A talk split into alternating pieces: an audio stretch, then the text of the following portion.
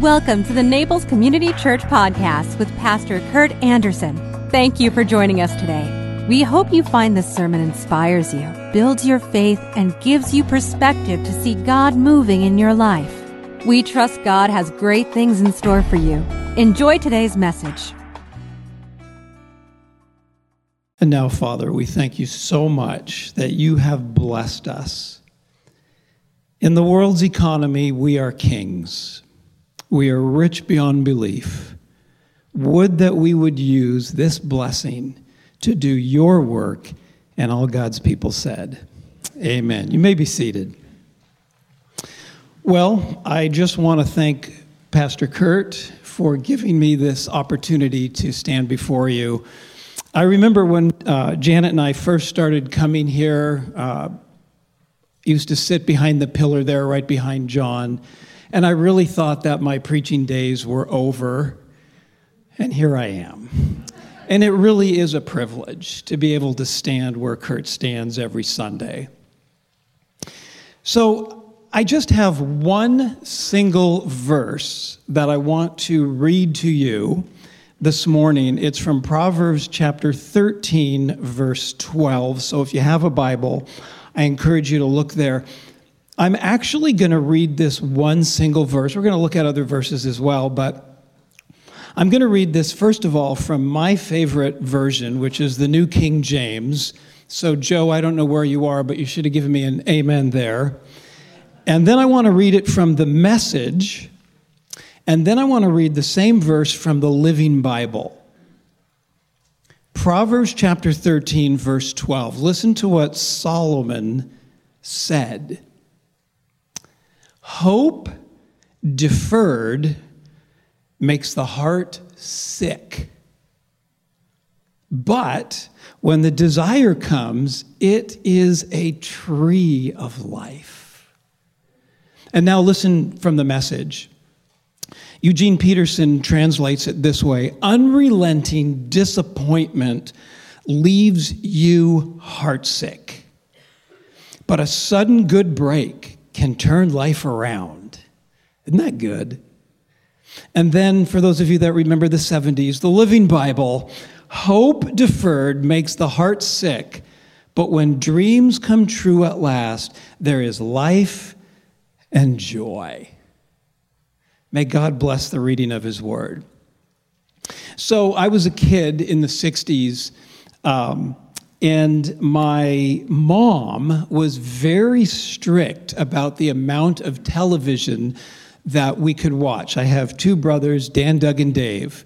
And she would tell us that you can watch one hour of television every day and that's it. So we got to pick, you know, and we do crazy things like use our allowance to try to buy off the other person so we could watch the show that we wanted to watch.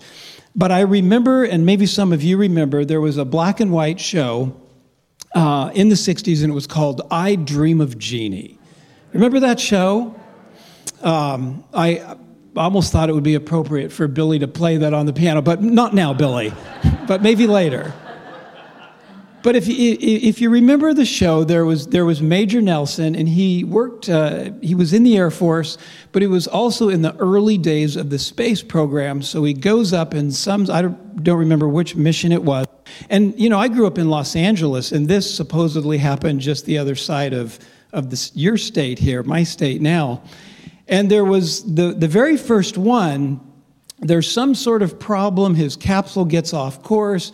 He ends up crash landing. He ends up on some remote desert island, not sure what to do. And he comes across a bottle. And he opens that bottle, and out pops this beautiful girl that tells him he can have anything he wants, any wish that he wants. I dream of Jeannie. We know that that's pure fantasy and no such bottle exists. Doesn't exist. You, you can't just get whatever you wish for. The person that came the closest to this would be Solomon. And I encourage you sometime later today, check out 1 Kings chapter 10, because the author of 1 Kings tells us about Solomon. He was the richest man that ever lived. Port Royal would be a ghetto compared to Solomon. Aqualane Shores, no, the other side of the tracks.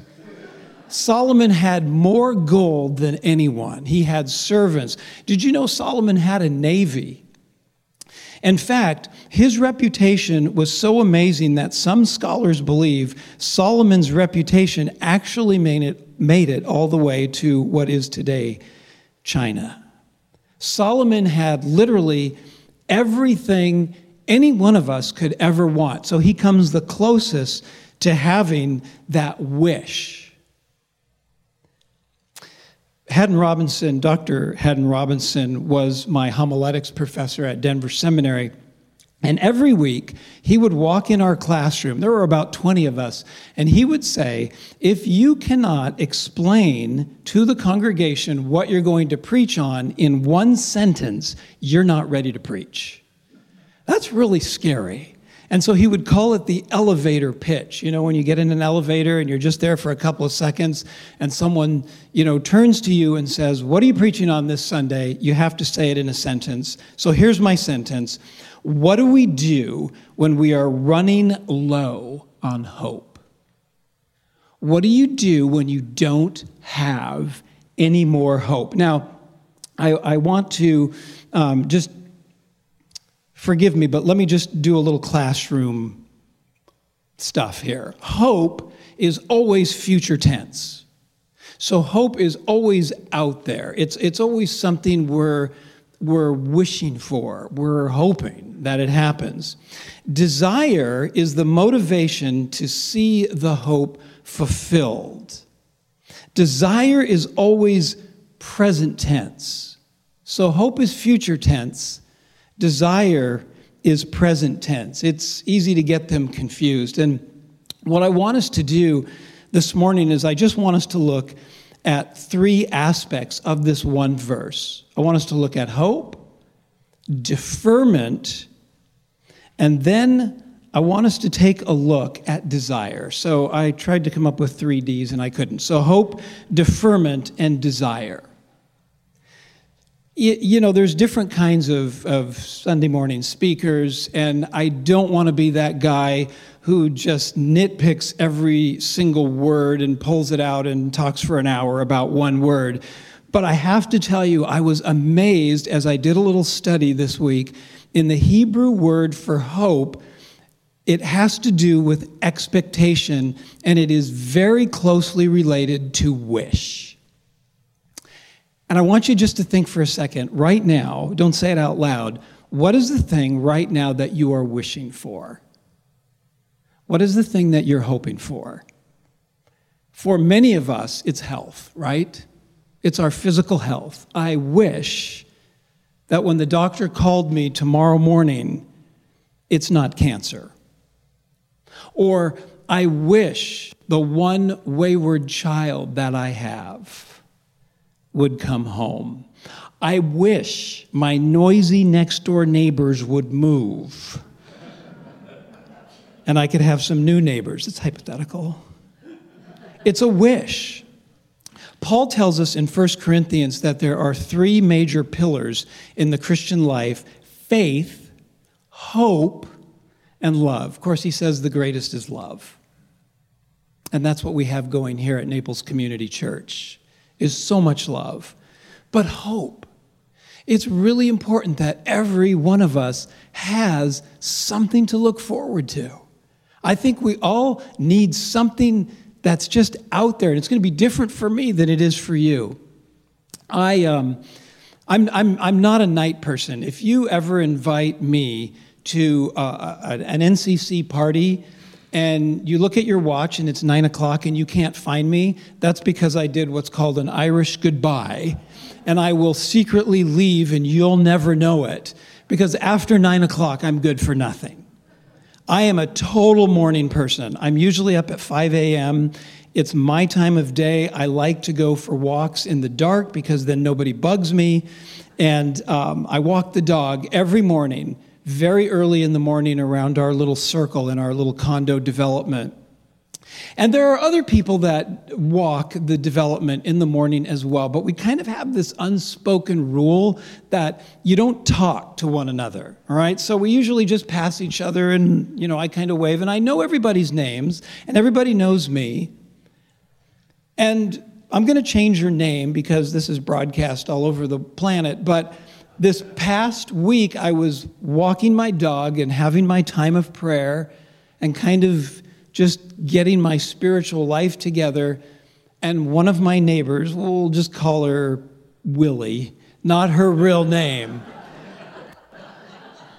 starts yelling at me and says, Dan, Dan, come over here. And I'm annoyed because that's my quiet time.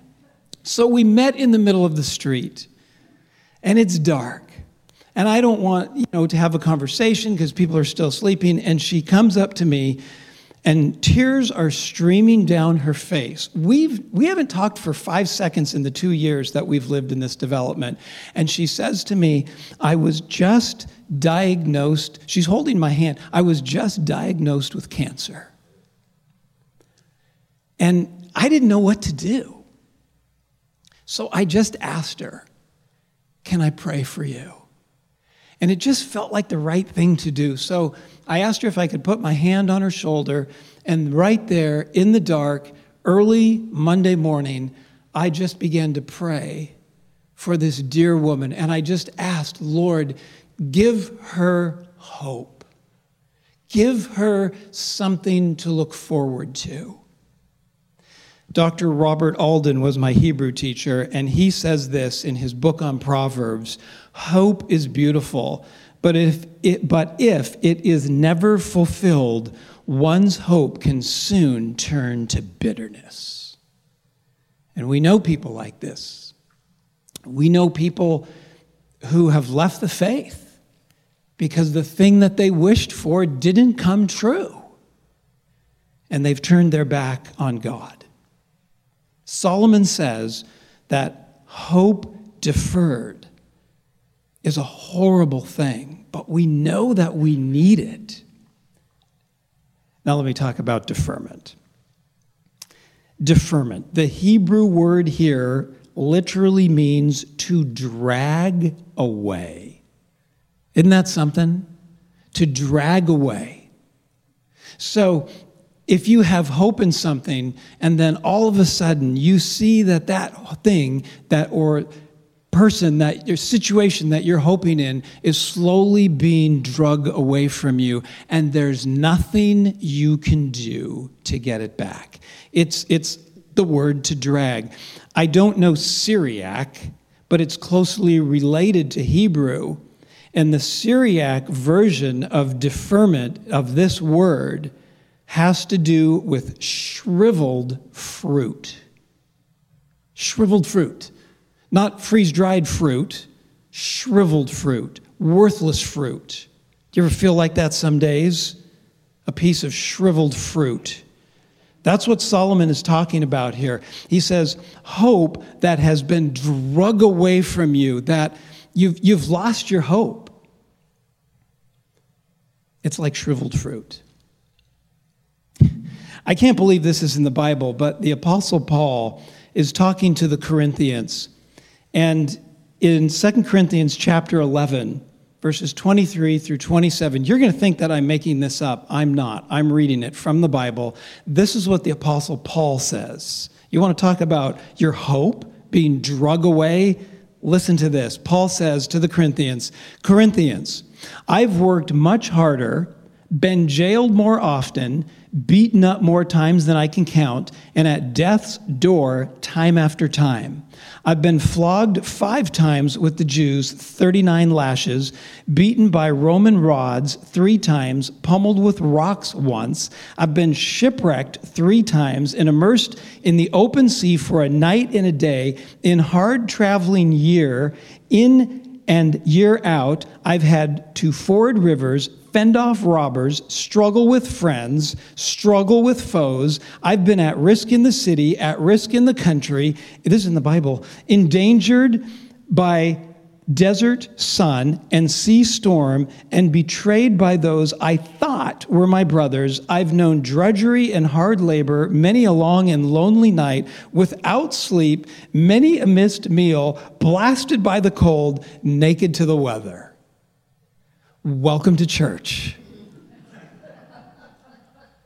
because we all are a part of what I call the deferment club.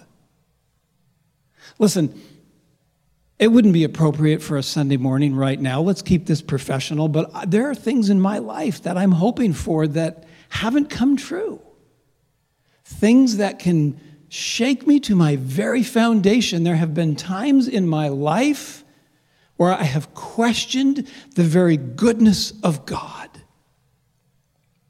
Oswald Chambers is a great author. Read everything you can by this man. Listen to what Oswald Chambers says he says, when it comes to suffering, you're not going to like this.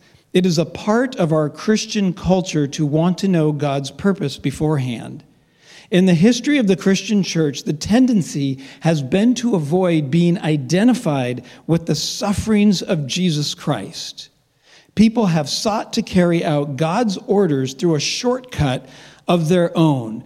God's way is always the way of suffering, the way of the long road home. You don't hear that a lot of times in church, do you? Well, you do at this church.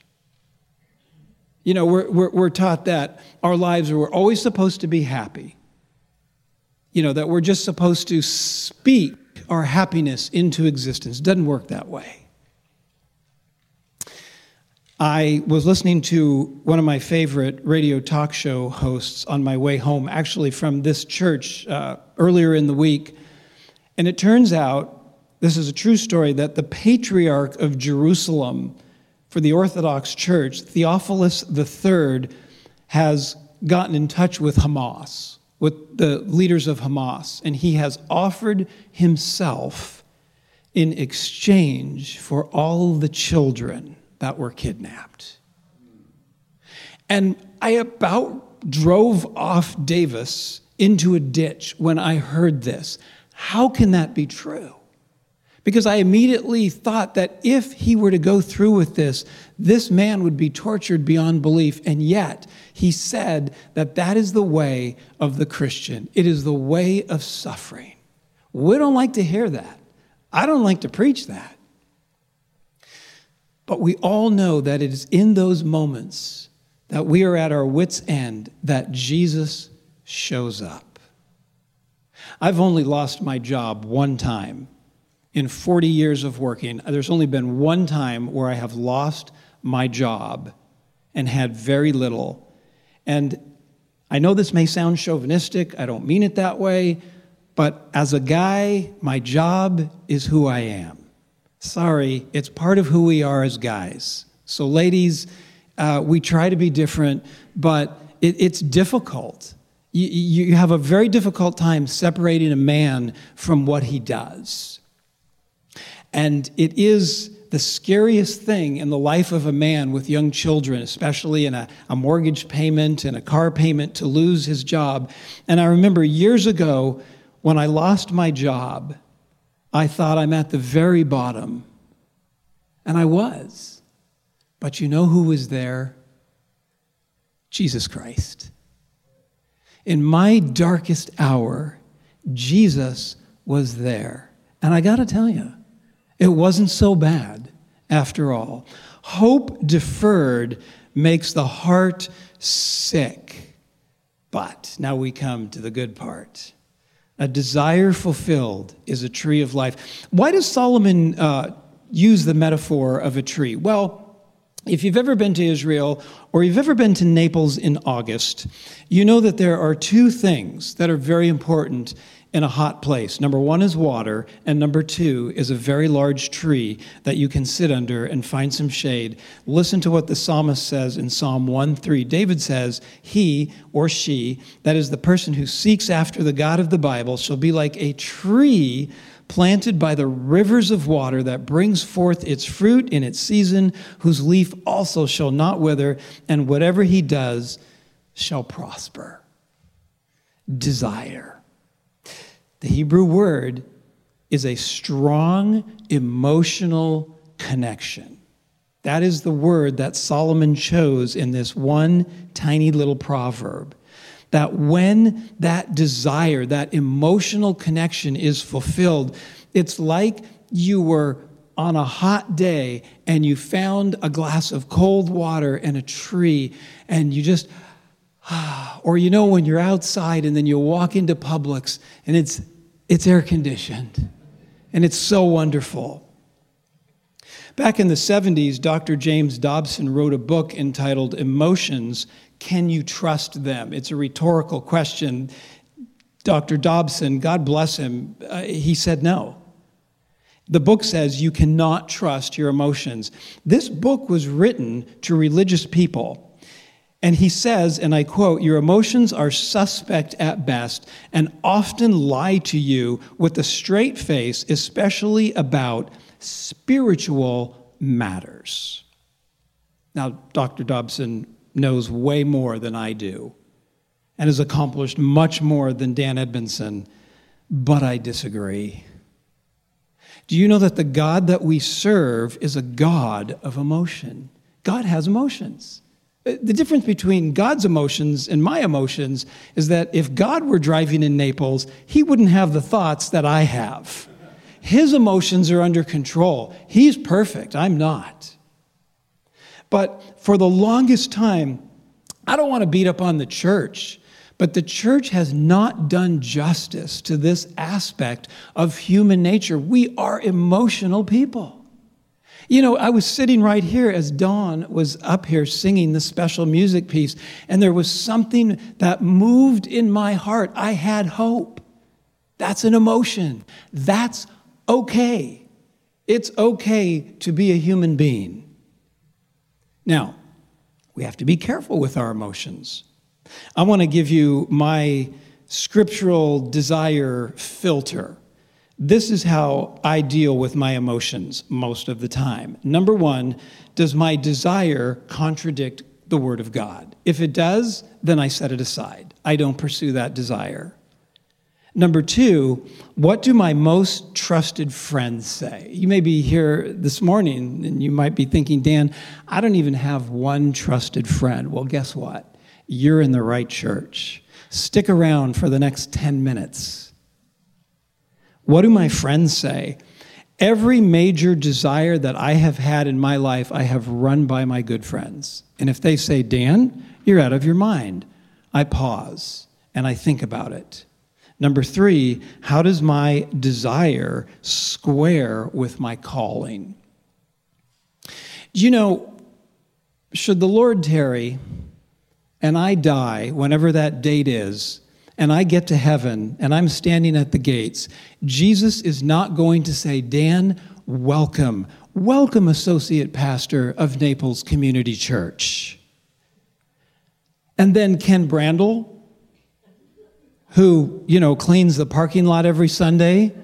Ken goes, stands before the gates, and Jesus says, Oh, Ken, I'm sorry, but you were never a pastor. You just cleaned the parking lot, purgatory, for a thousand years. That's not the way it works. We get into heaven because the blood of Jesus Christ was shed for every single person in this room. How does my desire square with my calling? Yes, I am called to be a pastor, but you are called too. All of us have callings. All of us have been called to something. My calling's different than yours. My calling's different than the calling of Pastor Kurt and others that have gone before us. We are simply answering a call. And I encourage you, if you are here this morning and your little flicker of hope is running low, renew your calling. Find out what that calling is. I don't care if you're in your 90s, you're still here, your heart's still beating, you still have a calling. Shadrach, Meshach, and Abednego, you remember them, they wouldn't bow down to King Nebuchadnezzar's idol. And so They were about to be thrown into the fiery furnace. I can guarantee you they were hoping that didn't happen. They were actually given the chance to recount and to renege on their faith. And if you have the time today, read what they said to the king. They said, Listen, king, here's the thing. We hope that God delivers us, but even if he doesn't, we're not going to bow down. You see, they could say that because their desire was for the God of the Bible. That's the same God that we serve today. I encourage you, kindle that desire. Let's get our hope back. Amen? Would you join me in prayer?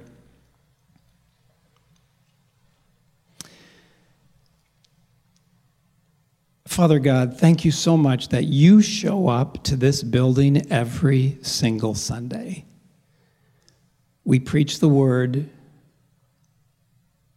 we love on one another, we serve our community, as Pastor has mentioned. We are here to be people of hope, to impart hope to a world that has lost all hope. May we be people that in the dead of night, our neighbors say, I don't know what it is, but there's something about you. Lord, may we be a congregation of hope. And all God's people said, Amen. If you enjoyed today's podcast, there are a few things you can do. Be sure to subscribe, rate, and review this podcast. For more information, you can visit us online at www.naplescommunitychurch.org.